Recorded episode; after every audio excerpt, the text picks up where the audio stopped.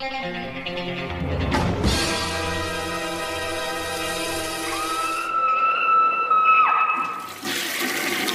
Hey guys, what's up? It is week 285, and before we start the show, I want to let you know that the 80s Terror and a Track uh, first episode put was up. So I, would really appreciate if you went over there and left some feedback, some questions. You know, made a suggestion for a song for Nightmare on Elm Street from the 80s that you feel would make a you know a good comparison, a good you know uh, partner with it. Just please go over there and show some support on the new show. And uh, of course, I'll have a couple more of those coming up, and I'll have a couple more 1980s year and horror 1980s coming up.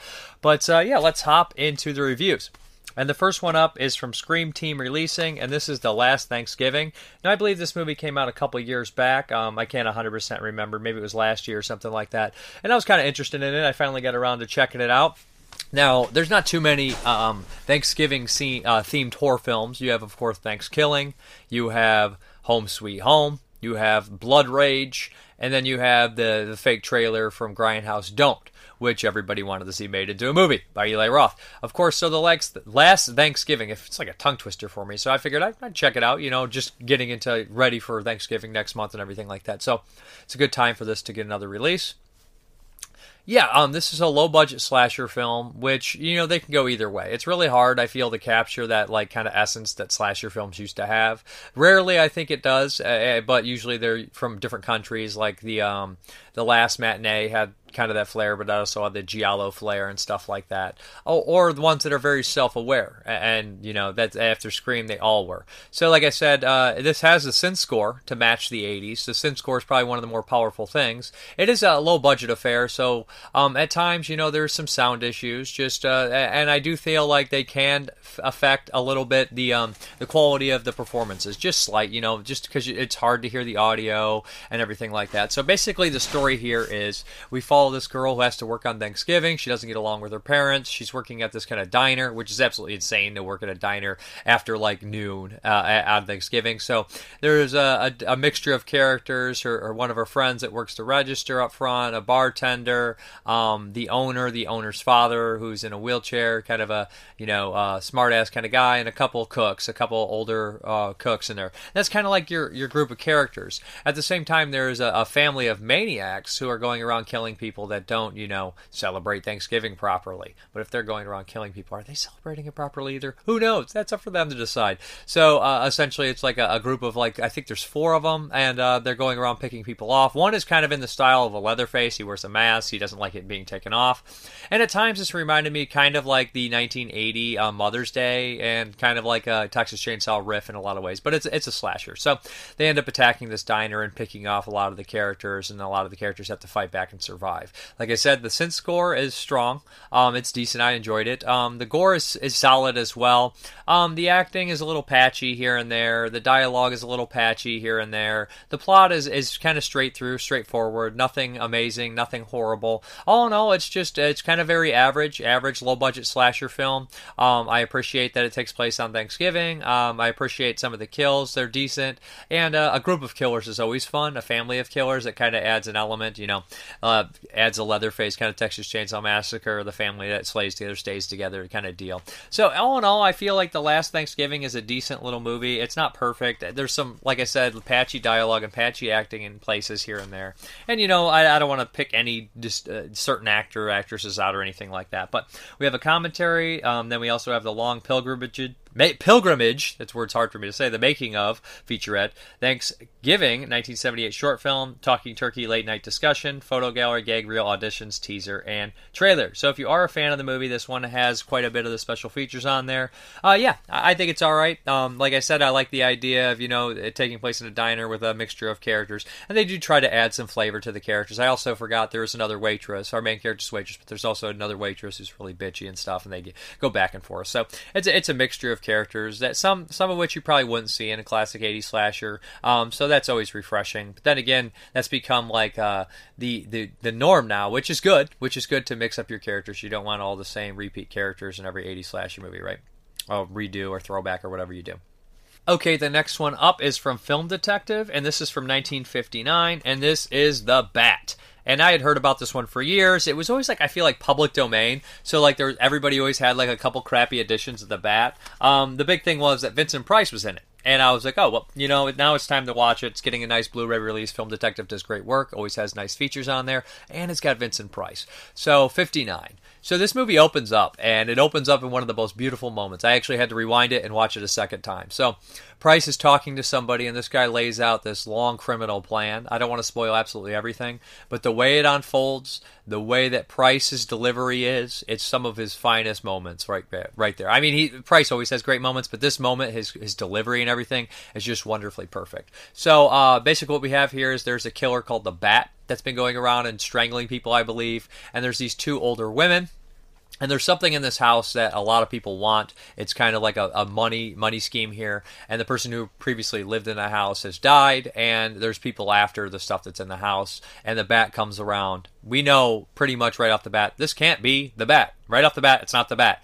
Maybe it's somebody in disguise as the bat, but maybe the bat's the same, one and the same. Maybe there's going to be two killers. It's very similar to The Cat and the Canary from 1927 and that kind of deal where there's a lot of gaslighting, there's a lot of like comedy of errors of people wandering around their house and, and kind of just being goofy. The two women that are in the house are really funny. They have uh, a lot of good dialogue and back and forth, and there's a lot of eccentric kind of fun characters here. Of course, Price is involved. He is a doctor, and um, the police officer and some other people ask him for advice and all these kind of things. So, but we know Price Price knows stuff that all the others don't. So there's a lot of skeevy, kind of sneaky people in here, and there's a lot of fun little shots of, you know, like the bat outside the window and his silhouette and everything like that. There's a lot of gaslighting as well, characters, you know, tricking other characters and, and like these errors and, and figuring out everything. And to be honest, I didn't know who, who the, the final suspect was going to be. Similar to The Cat and the Canary, like I said, these kind of old dark house comedy of errors, thrillers, um, very much in that vein, if not almost a duplicate in some ways. Um, Price, again, he always steals the show. No difference here. The two uh, women in the house that are constantly fighting, like running and scared, they're absolutely hilarious as well. They have a good back and forth. A lot of their dialogue is good. So it, it's a fun movie. It's a solid movie. It, it's exactly kind of what you expect it is. Kind of a, a light, kind of like horror crime film. Um, the dialogue is good. Um, the, it looks great. It sounds good for what it is. You know, you got to think that Film Detective always does a solid job with their releases. This is no different. As far as special features are concerned, we have a fe- feature length commentary and companion essay, The Case of the Forgotten Author, from professor and film scholar Jason A. Ney. Uh, the Case of Crane Wilbur, a feature from Bali who Motion Pictures on the director and the screenwriter of The Bat. And I always enjoy these. They're very thorough and straight to the point. Nine exclusive archival radio rebroadcast episodes featuring actor Vincent Price. So yeah, if you love this movie and you have it on like a crummy Agnes Moorehead is one of the women in here. I should mention that. I forgot. Um, if if you have a crummy edition of this, then this is the edition to pick up. You won't be disappointed. Um, yeah, and it's relatively well priced. So the bat. Okay, this next one here I've actually covered before. It was on the MVD Rewind collection, but now we got an upgrade from 88 Films, who always does great work, and it is their debut 4K edition of Drive. So, Drive, what year did this come out? I feel like it's got to be like mid to late 90s, 1997. Of course, I wanted to make sure I got that right because, in a way, it's it's kind of like a weird mixture of like buddy cop, but I don't want to say Tarantino style, but it's like a buddy cop martial arts Tarantino style thing, and I mean that as the utmost compliment. Stephen Wang directed this. Now, Stephen Wang went and he directed Guyver and Guyver um, Dark Hero. Now, Stephen Yang is one of these guys that when you see what he can do, all his films are very entertaining. There's always martial arts, there's always crazy stunts, there's just a lot of stuff that a lot of other directors wouldn't go through. And he always does a very solid job. He's one of these guys that, like, if I had unlimited money, I'd be paying for Stephen Yang's next movie. I would like to see what he would do. So he has uh, Mark Dacascos in here. Well, I always say his name wrong. Mark Dacascos. He's in like John Wick 2. He's in Brotherhood of the Wolf. He's in a lot of like you know B movie action movies. But this guy right here is one of the best. He's, he's charming. He can fight. He, he he's just always he's very good. And it's so strange to me, like some of the action stars that made it, like um, Steven Seagal. And then this guy, he really did, but he was in the B level. You know, I guess Steven Seagal at one point was a lister action star, but maybe if if Steven Seagal's a B, he's a C. I don't know how this goes. Anyways, I feel like Mark should have been way higher up. I feel like Stephen Yang should have been higher up. Well, watching this movie, I cu- couldn't help but think I was like, everybody involved in this movie should have done I mean, they did good things. They had good careers. I'm not trying to like downgrade what they've done because hell, John Wick 2, Brotherhood of the Wolf, those are great films. Those are big films. Everybody knows those films. But I'm just like, I feel like I wish they would have had done more, done a lot more. You know, Yang and uh, Mark and everything. So Anyways, the plot of this movie is Mark is like this secret weapon. He's uh eh, he has all these experiments on him, and he's super badass and tough. He ends up making a run for it, and he ends up running into this guy Kadeem Hardison, and he's this uh this, this guy's going through a divorce and everything, and they pair up, and they're running from a bunch of uh, maniacs that are after them, led by um I can't think of the other guy's name, but one is Tracy Walter, classic character actor from things like Batman and Young Guns 2, and um geez, what's the, the Hunter with uh, Steve McQueen. So he's in everything. This guy is a, is a great character actor. At Close Range, which is a wonderful movie. So basically, there and he is just ridiculously cheesy in this movie. He's always eating junk food, always saying dumb things, getting the crap kicked out of him. So what ensues is a, a chase movie of these two running around, uh, running into eccentric characters, inc- including Brittany Murphy and all sorts of weird kind of characters, and fighting nonstop, shooting, fighting, all this kind of great set pieces. Just a, a wonderfully beautiful bar with motorcycle stunts. It's just a wild, crazy movie. Now, this addition on here is the director's cut. So it's the uh, the extended director's cut, which is almost two hours long, and uh, they do have the regular cut as well. But in that we have Dolby Vision and Dolby Atmos. That's a huge upgrade. It sounds great. The explosions are there. We also have the original cut with alternate musical score, which is 100 minutes, which I've never actually watched that version. I've actually always watched this one. We have audio commentary with director Stephen Yang, fight choreograph uh, Koichi uh, Sakamoto, and stars Mark Dacascos and Kadeem Hardison. This is very funny. Their back and forth is great. They're kind of uh, having a lot of laughs. Um, Highway to Nowhere, Jason Tobin, and Drive. Um, Drive, The Force Behind the Storm documentary. This is an old one. Six deleted scenes, which add some character development. Interview gallery with cast, director, and crew, including stars. Um, the, both the stars, director Steve Yang, second unit director Wyatt Weed, and stunt coordinator Koichi Sakamoto. Um, also has reversible slip. Anyways, uh, it looks and sounds wonderful. So if you've already uh, bought the old one and you're like, I don't know if I want to upgrade, it is an upgrade. But if you haven't bought it yet, I would recommend picking up the 88 Films version. Um, it's a great film very entertaining, very fast paced, and just nonstop. It, does run a little long because it's almost two hours long for this kind of buddy action movie, but it's really good stuff, and I enjoy it. And you can tell these guys are having a, a great time, and it, it's very contagious. Okay, the next one here is from Mondo Macabro from 1974. Great year for film. This is by director Jess Franco. This is the other side of the mirror, aka the obscene mirror. And there's actually a couple versions of this movie. Um, there's like a Spanish and a French version, I think. It's lots of different things. So this runs almost 100 minutes, which is kind of long for Jess Franco. I'm sure he's had 300 movies. I'm sure some of them were a little long.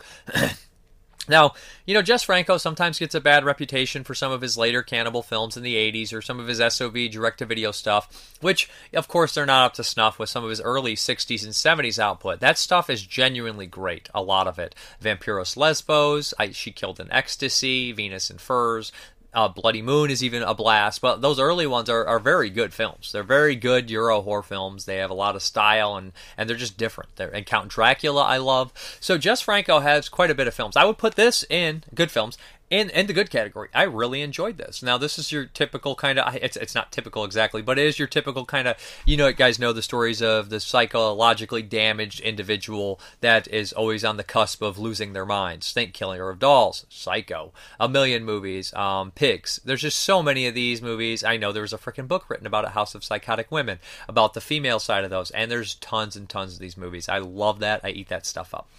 So we have a woman. Uh, this this woman. She is. Um, she's in a slew of movies, and, and like I was embarrassed because I didn't recognize her right off the bat. She's in Count Dracula. She's just in so many movies, and I was like, I can't believe I didn't recognize. Her. I've seen like twenty of her movies. That she might be a chameleon, or I just might be a dummy. A little bit of both, possibly. So right off the bat, this woman is. She, she's like kind of narrating everything, and her father is Howard Vernon.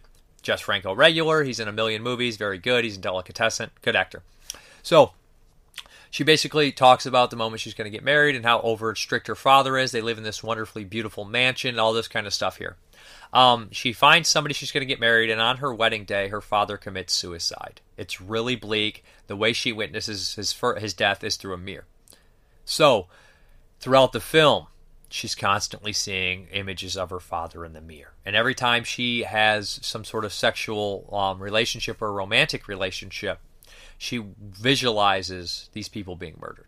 So it's just weird, strange element of you know possibly her father come possessing her through the mirror, or her having this guilt complex of what her father did, and it's just really psychologically weird and crazy, and uh, really interesting. And she she has a, a few encounters with people, and you never really can tell exactly what's happening or how it's going to unfold. It's well shot. It's in a lot of gorgeous locations. There's a lot of sex and nudity. And there's a lot of jazz music and plays and bands and stuff, and her playing piano, all this kind of stuff. All good stuff. Um, and then the very end, the very end, I think works really well. I think it leaves it open to be like, wow, well, now how did that work exactly? But you really don't want to know because the tie-in with the psycholo- psychological issues, maybe it's a haunted mirror, maybe Howard Vernon beyond the grave with the mirror. It's just a lot of cool stuff. Predates Oculus, I'll tell you that. Predates Oculus, and I love movies that play with mirrors. They're always very creepy, very different. Poltergeist three, I said Oculus. You can do a lot with a mirror. Um, the mirrors are, are just strange. Um, what was the one with Michael Berryman that came out of The Evil Within? Now that movie played with mirrors really well. It came out in 2015. The director had a, a tragic death, and it was just a crazy freaking movie, really bizarre. But uh, the special features on here actually are a 50 sec- 56 minute interview with Stephen Thrower, which is wonderful because he talks a lot about this movie. He talks a lot about the different versions. He breaks down, you know, Franco. He's a Franco expert. If anybody knows anything, he knows everything about Jess Franco.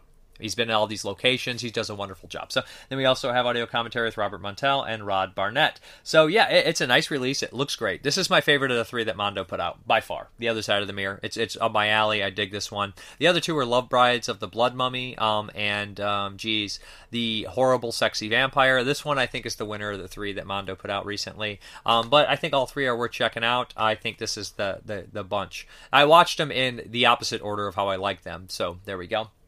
Um, the other side of the mirror was the last one I watched, my favorite, and then a horrible, sexy vampire like next. So, yep, there we go. Check this one out. I don't think you'll be disappointed if you're a Franco fan at all. I think you'll really eat this up, dig it, especially in terms of like Vampiros Lesbos, She Killed Ecstasy. I feel like it's kind of in that vein. Maybe a little slower than those movies, and maybe more dialogue driven than those movies, but it's still good. I'll be relatively quick with this one because we're going to cover it on 22 Shots of Moodz and Horror. And this is Hellfest. This one came out a few years ago, and for some reason I, I didn't see this one. 2018, way way later than I thought. So uh, yeah, it, it, sounded like it was cool. It's just I never checked it out. Now watching this, I, I directly compared it to Haunt. I feel like this and Haunt have a lot of similarities, except Hellfest I think is a little bit slicker, a little bit bigger budgeted, and yeah, I enjoyed it for the most part. Um, so in the very beginning, we have this uh, this character that seems to be like in this haunted house, and he murders this woman brutally, this girl.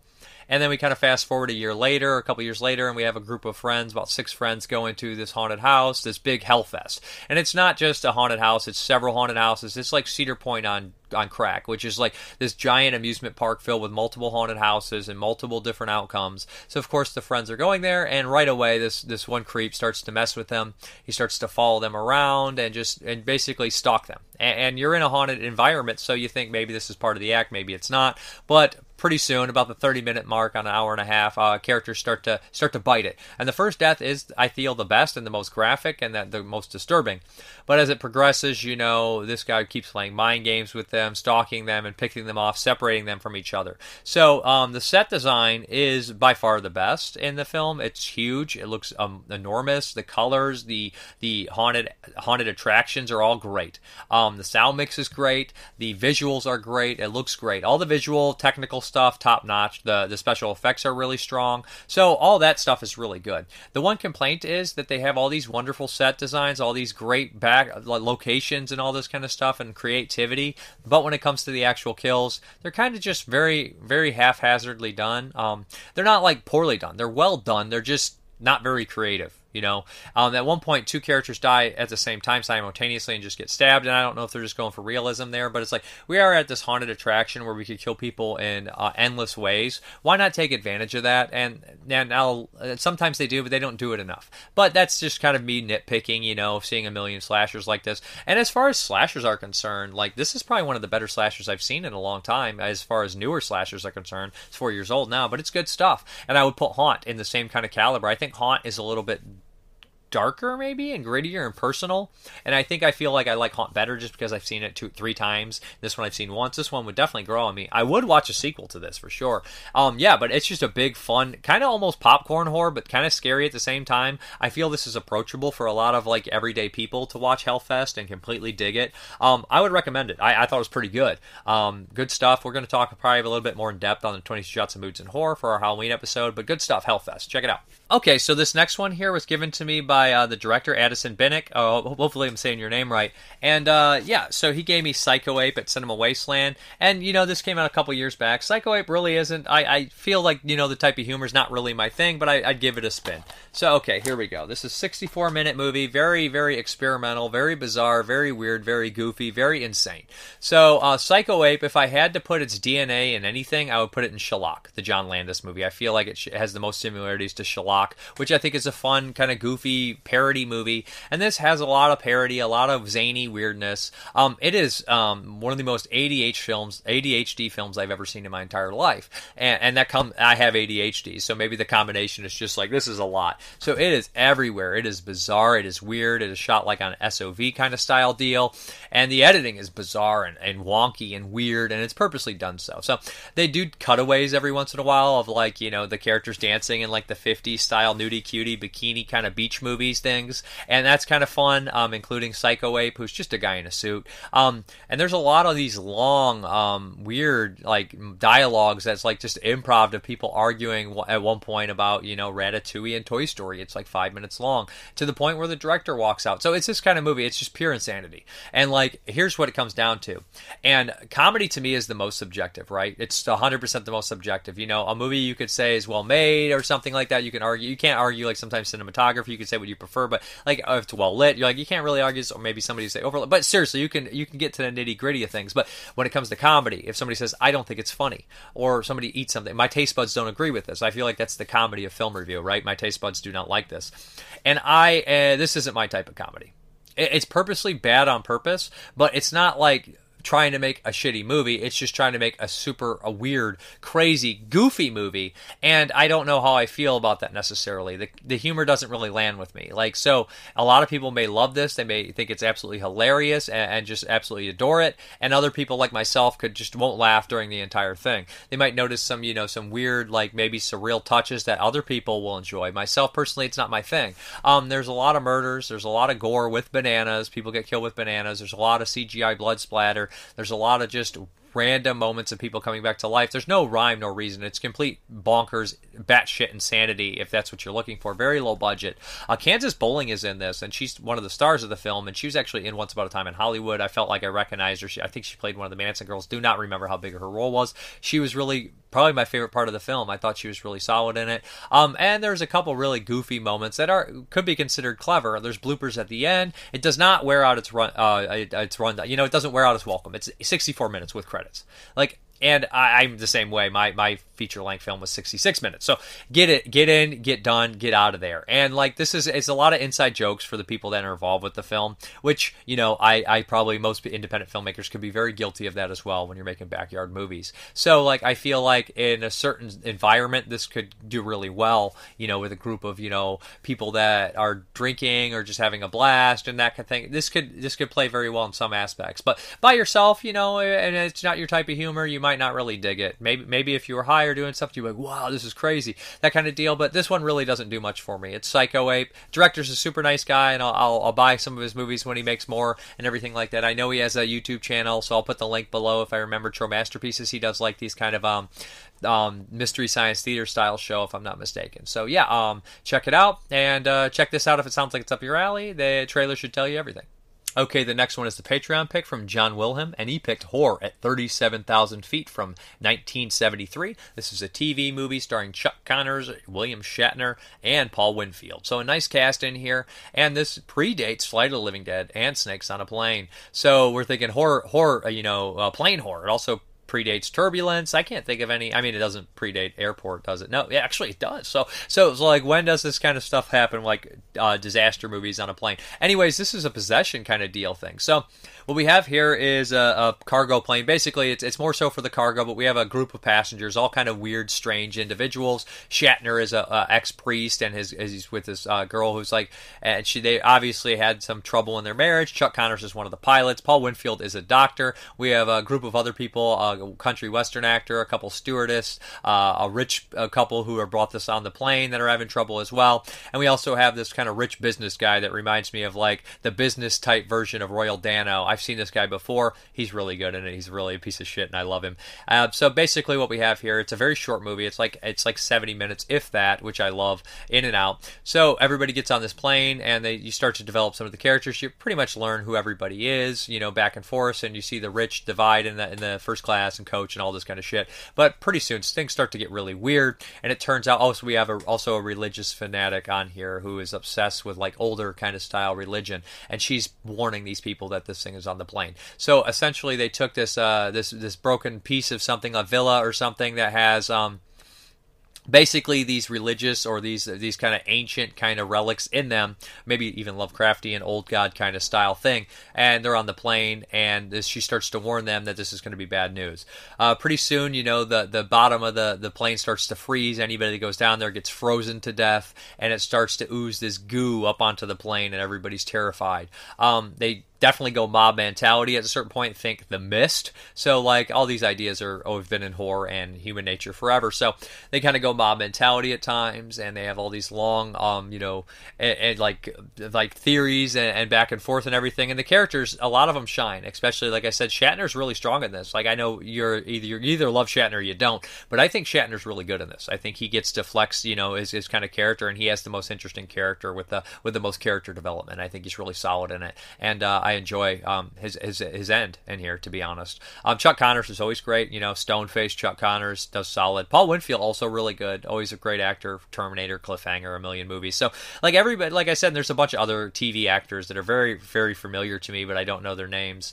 Um, so yeah, at, at the end of it, I thought it was a fairly solid TV movie. Like I was like, this is good stuff. This is uh, probably as good as it can get. It's short. It's to the point. It's kind of creepy. It's innovative. I mean, how many times do you get a possessed object on a plane? That doesn't typically happen. Same year as Exorcist. I'm sure they probably saw The Exorcist and got this in production ASAP because there is kind of like somewhat of a possession angle, you know, where the religious kind of, you know, person kind of starts to snap and, and, starts to be possessed by the possible, you know, uh, thing in the in the cellar and everything like that. So yeah, I thought this was pretty good, pretty solid, um, creepy little TV movie from uh, 1973, horror at 37,000 feet. All right, I'm going to be fairly quick with this one. It is on Shudder, and it is Dark Glasses by Dario Argento. Who would think that 80 some year old Dario Argento, or, or 79 or something, is spitting out a new horror film? This makes me very happy. He's been very, he's acting and, and everything like that. So here, Here's what it is. So I still have the sour taste in my mouth of Argento's Dracula, of Giallo, of The Card Player. I did not care for these films very much. Um, Giallo, especially. Oh, Giallo was terrible. I think Argento's Dracula is better than Giallo.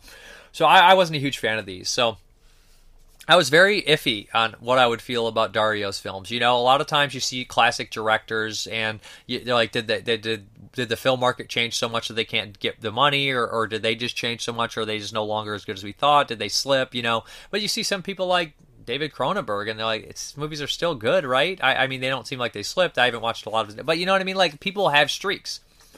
So putting this in, almost the first like five minutes, I was like, this is already better than those movies. It's already shot better. Um, and it's just like you feel like those movies that Dario made were just movies, products of their time, and it was just really a bad time for you know Italian cinema. And it probably wasn't really reflecting on how Dario Argento was. This movie's more low budget. He doesn't have the amazing camera works or, or things he can do like he, he should be able to, right? Um, but he still manages. It's a slight movie, and I don't mean that as insult. It's not a huge movie. It's not Tenebrae. It's not Phenomenon. It's slight, but it's really well done. There's nothing wrong with this. I really enjoyed it, and it's looking like it's going to be in my top ten. So the movie opens with an eclipse, right? Like a solar eclipse, I believe, or yeah. And uh, basically, everybody's wearing these glasses, and we follow this call girl, and she's kind of going to like client to client, and she has a weird encounter with one. She doesn't think much of it, but we have this serial killer going around using his van in a lot of ways as a weapon and killing these prostitutes in brutal detail, a gory detail. So um, basically he targets her and causes her to be in a, a vicious car accident, which claims the lives of a, a, mother and father, or puts the mother in a coma and kills the father, and leaves a orphan boy, and also makes her blind. So eventually, you know exactly where this is going to go. She gets a helper, a dog helper, you know, like a companion dog to help her with, you know, everyday life. And this young boy and her form this bond where they're going to try to figure out who this killer is. Classic Argento story, right? It reminds me of like, what is it, Cat O' Nine Tails or something with the blind person who has a dog in here. So that's a reference to Suspiria. There's just so much classic Argento stuff in here. The music is good. It doesn't overpower the movie, but it's solid music. Um, there is an emotional level here, which I don't think Argento has all the time. He does sometimes, but he has it here. And I think there's an emotional level between our main character, the young boy, and the dog. And I just felt myself connected. I felt the characters were strong too. Asia is in here as well, if I'm not mistaken. I just haven't seen her in so long. I was like, is that Asia? Is that Asia Argento right there?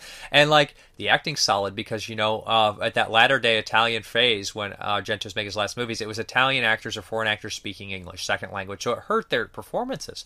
Instead of doing the classic dubbing that Italy did, and I love those movies, those Euro horror films that are dubbed in English and everything, dubbed in all these different languages. But here he just has them speak in Italian and it helped. Because my two major complaints about a lot of his movies were the poor CGI that they added in and the acting. And it's gone here. The acting's strong because they're speaking Italian. There's no bad CGI. Not really. I think there's one scene with some like spray or something, but that's completely forgivable. It's all like practical. There's some moments in here where the killer kills a couple people on the street. Good stuff. I really enjoyed this. This is better than uh, this is as good as Sleepless, if not better. It, I put it on the level of Sleepless. I like Sleepless. And uh, I was talking to Troy, and he said it's as good. It's his, it's his best film since Stendhal, and maybe he's right. Maybe he is right. I think it's better than you know Phantom the Opera. That was ninety four, not ninety four. That was someone ninety six. Anyways, but yeah, I think I don't hate Phantom either. Like the only ones I really dislike are Giallo and A Card Player. Like as far as Argento's films, I don't think they're very good movies at all. Period. Um, but this one I really enjoyed. So it's just, just like this refreshing moment to see like Argento make a movie in this environment, and it's good. And it makes me so happy that you know all these theories about directors losing you know their touch. No, they lost their budget. They lost their support team a lot of times, right? It's not always them just being old. And, and, you know, some of them it is. Some of it is. Sometimes you get lazy, tired, whatever. But a lot of times it's just, you know, nobody's counting in on you. And Dark Glasses is great for for what it is. Like I'm not I'm not trying to hype this up. It's not a ten out of ten or something, but it's seven and a half and eight out of ten for me, and that's high.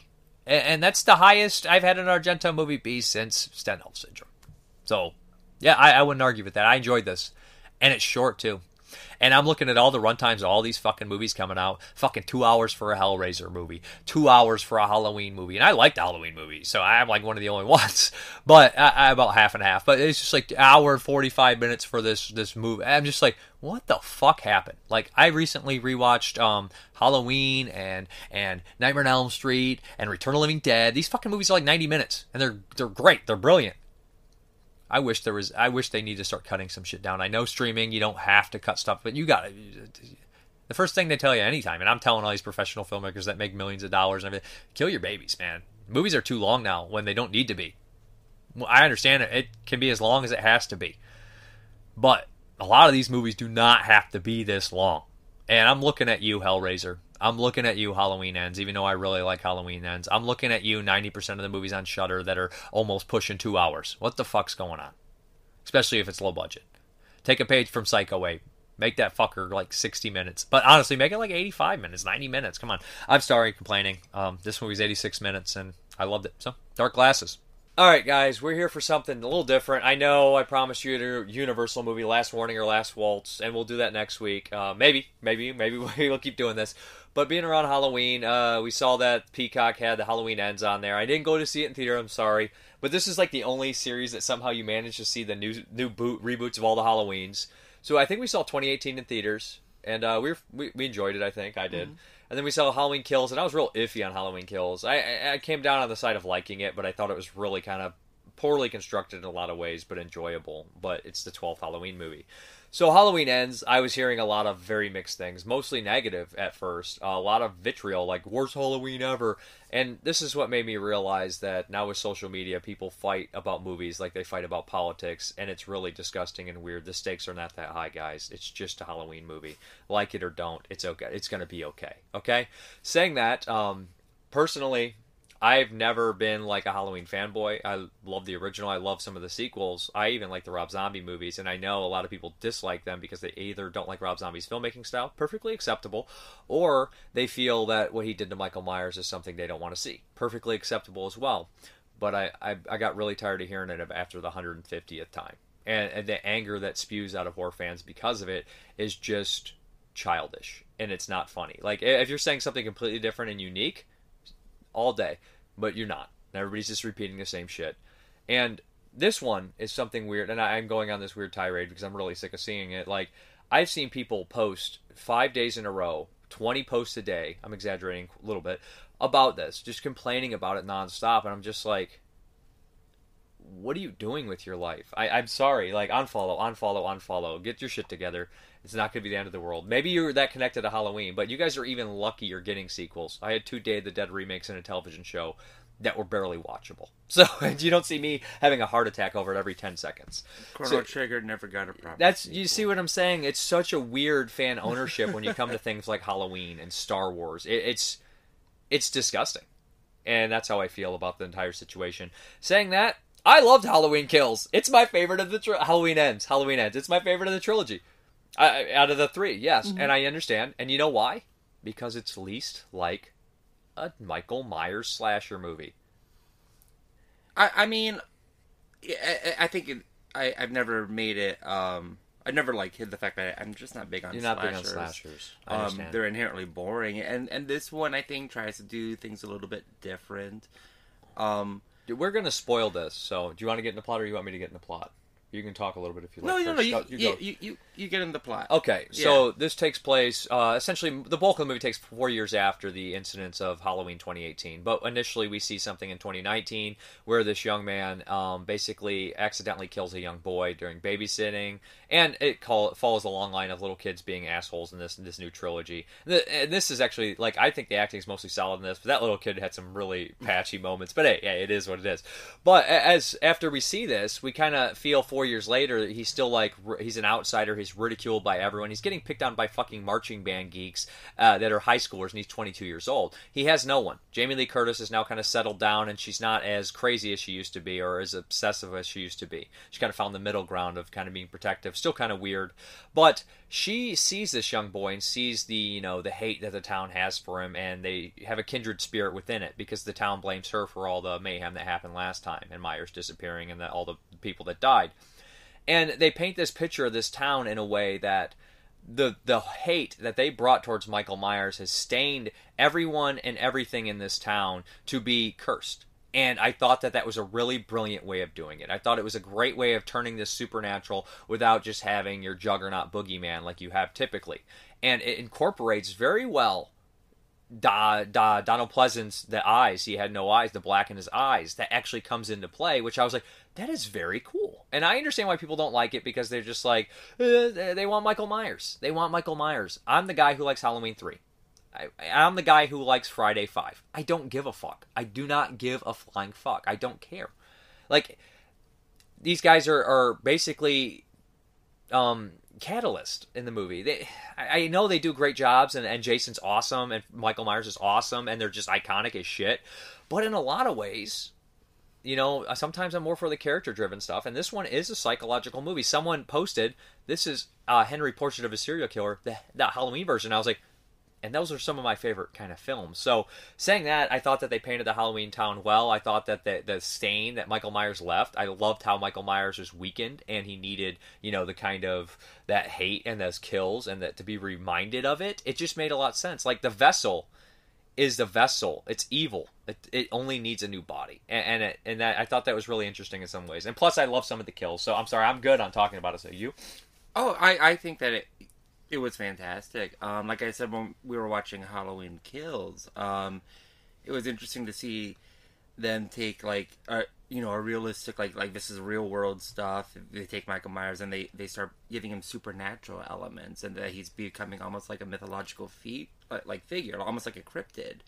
Um, in the community, and and they continue that in this and they one. fed it. They burned into it. Uh, if they would have ignored Myers, he might have just run away. He, he might have. Um, and I think it takes. Is it Haddonfield? Yeah. It, it, takes like like the town of Haddonfield and and Mob like mentality. the mob mentality, and, and it's like like like this is this is now the character of the movie. Um, you know, and how does this town like process or recover from its trauma? And In in a way, In a way, yeah. It's very similar to Halloween 2 by Rob Zombie, while she's processing that trauma. Mm-hmm. But instead of having an individual, it's a whole fucking town, and It- I it like that. And everybody in the Right. town just seems miserable, and.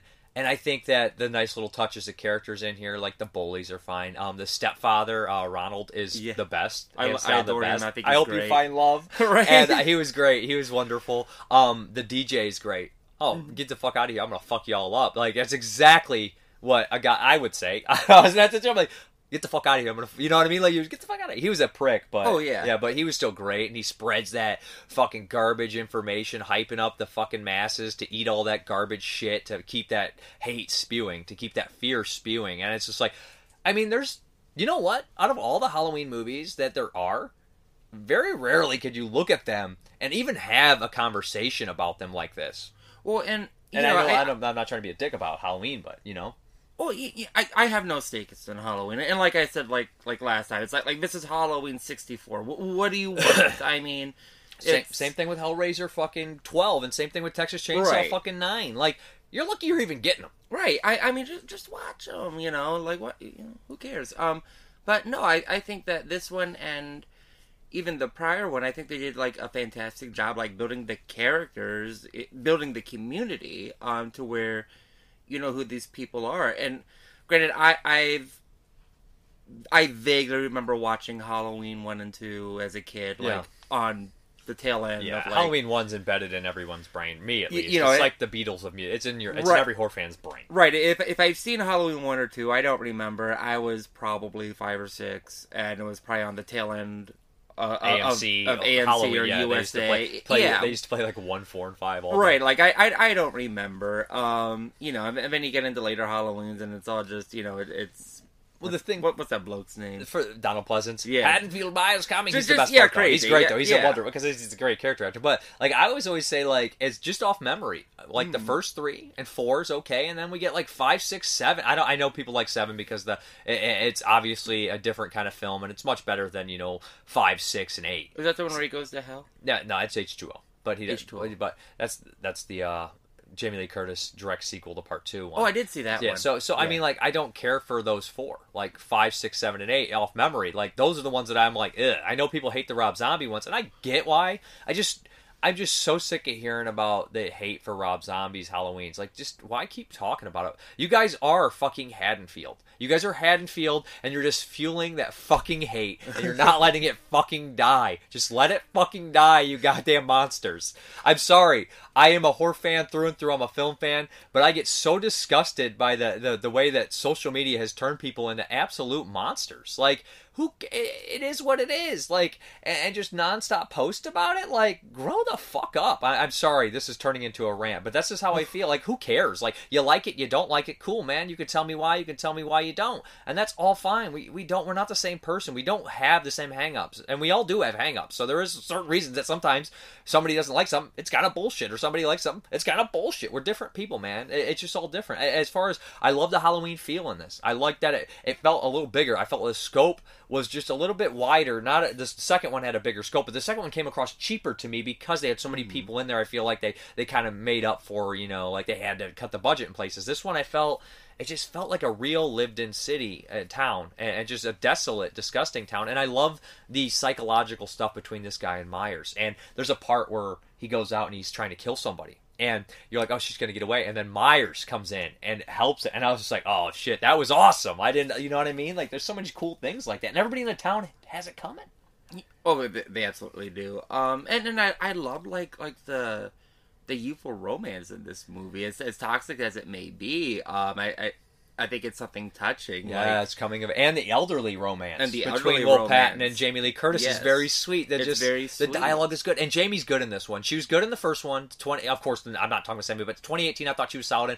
They didn't give her shit to do in Halloween Kills, which is what they did in the original Halloween too. But this one, they they bring her back, and I feel like she's got one of her stronger performances in there. she she is a, a fully developed character. I I feel, and, and I think if you take these three movies and I think look at look at her, I, I think that she she's just Yeah. a fantastic character. Um, and I've always had a soft spot for I Jamie mean, Lee Curtis. yeah, I Jamie mean, Lee's cool in real life too. I- so. exactly. So it's like I, I'm just going to vibe with her anyway, and I, I don't know. She she was just pretty awesome in this. I, and honestly, I'm gonna say this: like, I was pretty dismissive of Halloween Kills. It's like, eh, it's a crappy 12th movie or whatever. It's entertaining. I liked it for what it was. I do still feel some of the acting is very patchy, and some of the writing is very patchy and stuff like that. I do, and that's not gonna change. It, it's just not on the caliber to me as far as some people may say about this one.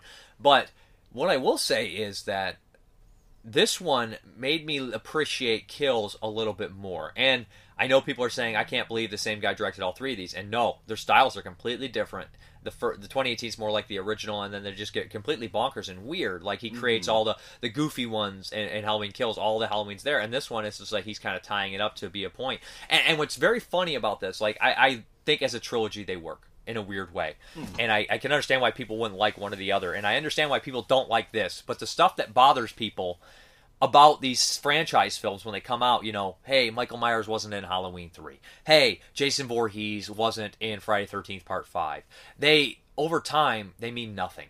And they become kind of the cult favorites of the bunch. And and maybe the hate of a lot of people pushes the the love of others. You know what I mean? Like those needed love, but then they become just beloved. Like if you look at something like Near Dark, it was kind of not appreciated as much as it should have been. Now it's it's one of the most popular movies of its year, which probably rightfully so to a certain extent. You know, um, it's I but it's just it's crazy how that shit works, right? And I I'm not saying it's hard to predict what the hell's going to happen in the future. Who knows? I mean, the way that society and social media is, I, I don't know what sticks and what doesn't stick or what, what will not stick. It's just weird. And everybody thinks that their place that they're living in is different than everything else. And it is, and it's all the same, and maybe it won't matter. You know, it's hard to say. Hmm. But this one had the guts. It had the guts to do what Friday fucking 5 or 6 should have done, or 5, part 5, where Tommy Jarvis was the killer. Mm-hmm. It had the guts to do what Halloween 3 did. Michael Myers isn't here. Michael Myers isn't the focal point. Right. And I just love watching people complain that Michael Myers isn't. And you know what makes me like it more? And this is shitty. This is some hater ass petty shit. You are a hater ass petty shit. I I'm, I I live it. I breathe it. The tears of the the Halloween fans that are mad about it make me happy. this is this is all the Rob Zombie shit you guys talk. Yeah, they're not the best movies ever. Who gives a shit? They're fucking Halloween fucking ten. Like relax, bro. Like you know if that came out in 1985, people would be like, oh, it's the best. I'm sorry, but. I, I'm surprised I like this more than anyone. I put this on and I was like, here's this piece of shit. I really thought that. I did because I, I thought Halloween Kills was okay. Um, I like it a little bit more now. But here's the fact: is it's I have no dog in this race, and No. I'm so happy. This was refreshing. This is the only fucking time in modern history that a fucking slasher franchise sequel is going to make in my top ten, possibly my top five. Right. And I can't believe it. And it's nothing like it's. It's literally somebody made the joke that this is Henry. Serial, I think it was Ezekiel uh, Ezekiel Bates, and I was like, he's right, it is. And Henry's my like sixth favorite horror film ever made. and, and you know, and this one, it it's not really a slasher, and and I think that's its its strength is.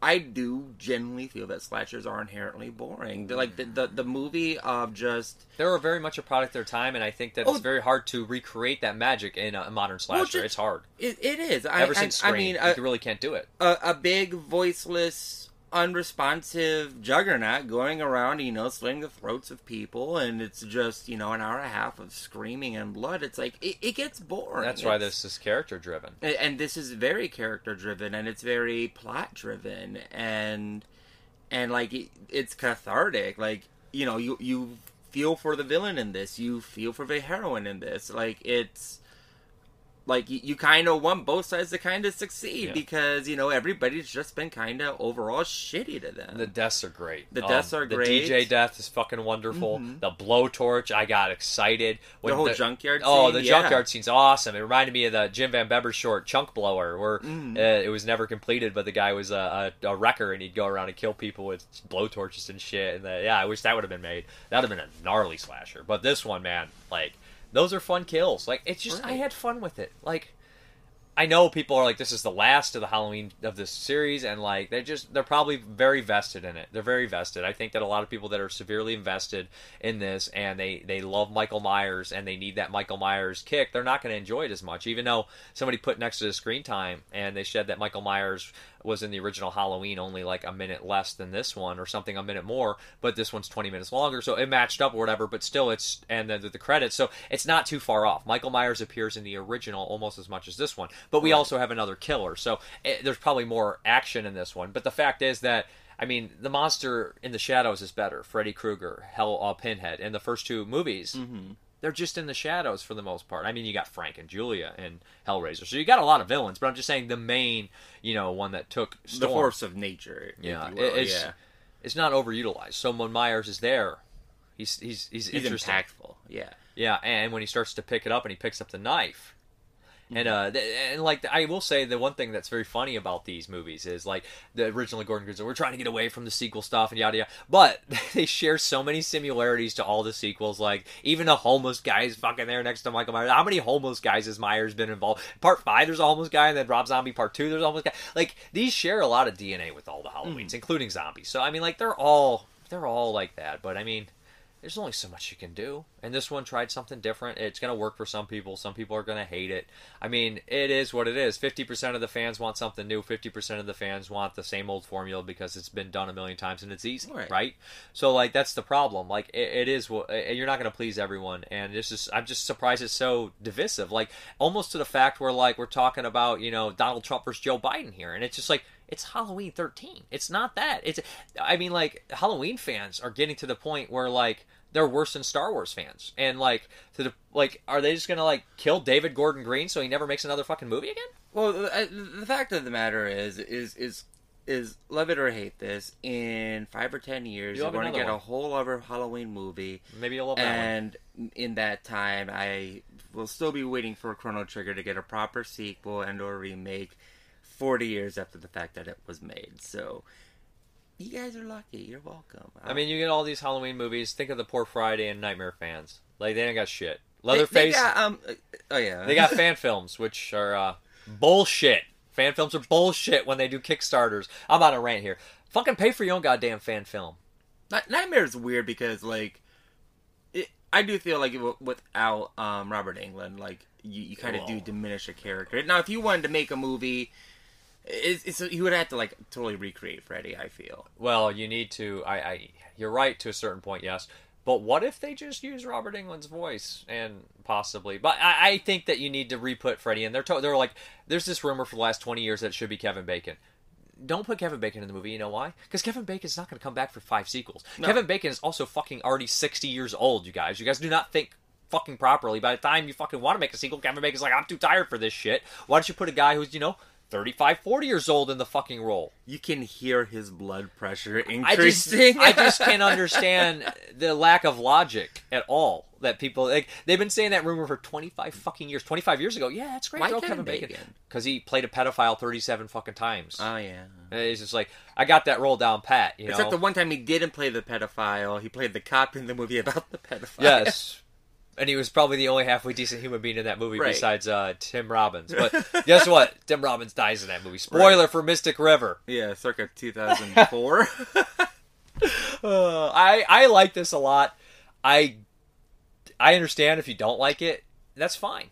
I can see why it's not like the other Halloween movie. So like I didn't care. I didn't love the new Hellraiser. I didn't hate it, but it's not what I wanted in a Hellraiser movie. But you know what I didn't do? I didn't have a heart attack online and be like, I just basically said my review and left it at that. Now, now, now everybody has a review voice. You know what I mean? But you could, you could easily do what I do. You could easily do what anybody does, or you could just post thirty-seven different things on Facebook where no and scream into the fucking abyss. he puts next to no effort into any of this. I don't even know where I am right now. Right, and I just got roped along because I was in the same room. I need He's the only person that will some talk point. to me anymore. I've been sleeping in this movie room for I don't even I don't even know how long. A while, while. I'm sorry. I know I got a little ranty, but it's just it's just the same old shit. It's just I feel like it's it's over and over again, and just like at being a horror fan, it's very hard to just watch people do the same shit over and over again. It just drives me crazy. You see a pattern, and you just get annoyed by the pattern, and it's just uh, you know the pattern of life and the pattern of stupidity and, and ridiculousness, and why why who gives a fuck? What's the matter? Just just end. it. Oh, sorry. I'm sorry. Halloween ends. Let's end this. Thank God. Oh, before we hop into these questions and stuff, I think I need to give a couple shout outs. I, I feel like I haven't done in a while. Um, I don't think I know we had a new patron. I can't remember the name, but I think I don't even think I gave David Garrett, uh, Michigan or Michigan David Garrett a shout out. And this guy, he runs a podcast. He does a great job. I'll put a link below. He's very intelligent. He handles everything really well. He's very friendly, and uh, I listen to his podcast. So I'm definitely gonna put a link for his podcast below if I remember. But check it out. Um, geez, what is it? Um, Journey uh, with a Cinephile. Check it out on Spotify. So questions and answers and all this good stuff. Mr. Fright's ramblings. Barbecue brisket breakfast biscuit. Hellvan is a blast. By the way, I was grieving father number one. Love it. Um, Nick Mula. Seems I uploaded my answers too late, or they got deleted. So here they are again. A film that worked as a personal eye opener. Um, basically, I asked you a movie that like made you change how the way you think. The Cement Garden, based on Ian um, McEwan's controversial novel, starring a then unknown Charlotte Gainsbourg. This film made me realize I was gay. Everyone was going on and on about how hot Charlotte looked, but teenage me had more eyes for her brother. Till then, I had considered myself like everybody else. I was wrong. I hope you had a fantastic birthday bash with all your loved ones, young man. Also, that you received many, many gifts. I may send you extra slutty tank top. I got plenty of those, as you can tell.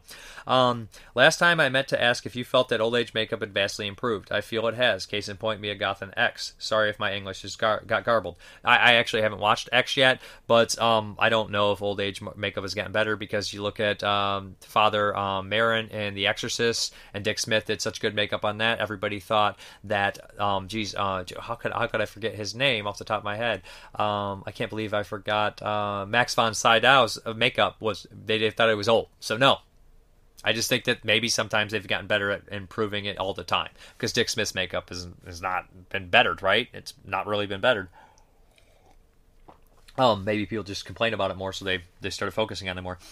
Any more commentary gigs with Vinegar Syndrome or any other home media companies coming up? No, I do not. But I'm open for it actually. If anybody's interested in that, I, I will do it. I'm not the best, but I I'll do research and I'll do the, my I'll do my best. Would you do a commentary for a movie you hated? Absolutely not. Why do you think people are so rude to each other in the online film community? Because you don't have to look at people's faces. And nowadays with social media, everything's turned into a, a um, "you're right, I'm wrong" kind of mentality. And people are look at this Halloween discussion. People are. They're acting like it's politics and it's fucking Halloween. Great show as always. Though I do miss the question of the week. Um, I'll have one occasionally. Also, I've enjoyed the horror in the '80s vids. I hope you tackle other decades in the near future. No, we're we're whatever retro years we get is what I do. Uh, B. Rodriguez, I have to disagree with you on The Man Who Laughs. I think it's definitely top tier silent horror, even if it's borderline horror. I did love it a lot more on second viewing, so maybe you'll have the same reaction. Good chance, good chance. Horror cinema. Best line in Tim Burton's Batman was when Jack Nicholson was asked, "What's with that grin?" He replies, "Life's been good to me." Uh, horror cinema. Grindhouse Video moved to Knoxville, Tennessee, not Kentucky. Thank you for the information.